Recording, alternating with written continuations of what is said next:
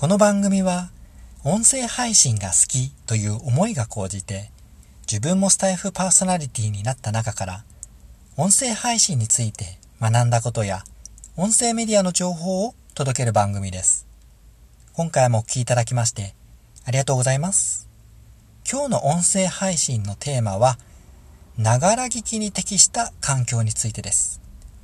今日の収録はえいつもと少し違う環境で収録したものを配信しております。音声配信のいいところの一つとして、ながら聞きが挙げられます。人間の耳って空いている時間って結構多いんですよね。で、この何かをしながら音声を聞くと、時間を有効に使えて、かつより多く情報を習得することができます。で、今回はですね、このながら聞きについて、どんな環境だったら、ながら聞きに適しているのかっていうのをいくつか考えてみましたので、それをシェアしていきたいと思います。で私の場合はですね、まず、ながら聞きに適した環境について話をしていきます。で、パッと思い浮かんだのがですね、あの、皿洗いの時間ですね。私、あの、イヤホンをしながら、あの、お皿洗いをあの最近してるんですね。で、あの、お皿を洗っている間にですね、あの、音声を聞いていると、あの、皿洗いも進んでいる一方で、あの、音声コンテンツっていうのもですね、集中して聞くことができるんですね。で、あと、お皿洗いのいいところは、あの、程よい長さなんですよね。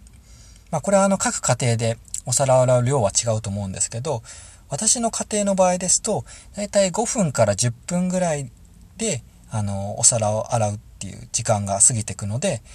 一つの音声コンテンツを聞くのに結構いい時間だなっていうふうに感じてます。あと、音声配信のながら聞きですね、に適した環境として、えっ、ー、と、お風呂場の浴槽の洗いをしている時とか、あとは電車に乗っている時間ですね。この電車に乗ってる時間って結構ながら聞きに適しているなって私感じてます。電車に乗って移動している時間を使って、その外の景色を見ながら音声を楽しめるっていうのは一ついい習慣だなっていうふうに考えてます。じゃあ逆にですね、私が試した中で、この環境っていうのはちょっとながら聞きに適さなかったなっていう環境がですね、ちょっと紹介していきます。それが一つがですね、あの、パソコンで作業をしている時です。なんか、作業をしている時に、あの、音声を聞くっていうのも何回か試したことがあるんですけど、どうしてもね、あの、作業に集中してしまうんですよね。で、あの、作業に集中すると、音声配信の内容っていうのが、うーん、あの、あまり入ってこなかったです。で、そういった場合、何か作業してる場合っていうのは、音声配信を聞くというよりは、なんかその BGM というか、BGM 代わり。もしくはその音楽の方が適しているなっていうふうに私は感じました。あとはパソコンで作業しているのと同様に、あと読書ですね。これもあの同じ意見なんですけど、本に集中している時は、あの音声を聞くっていうのは両立することは難しかったです。で、いくつか試した中で、私がそのながら劇に適した環境っていうのは、お皿洗いだったり、お風呂の浴槽を洗っている時だったり、なんか電車通勤の時間ですね。で、これらの共通点を探ってみたんですけど、えっ、ー、と、まあ、電車通勤を除くと、お皿洗いとかお風呂を洗浴槽を洗っている時間っていうのは、その単純作業だったんですよね。特に何かを考えなくて、その手だけを動かすっていうことをしている時ですね。そういう時っていうのは、ながら劇に適した環境だと感じました。で、逆にですね、ながら聞きに適してない環境というのは、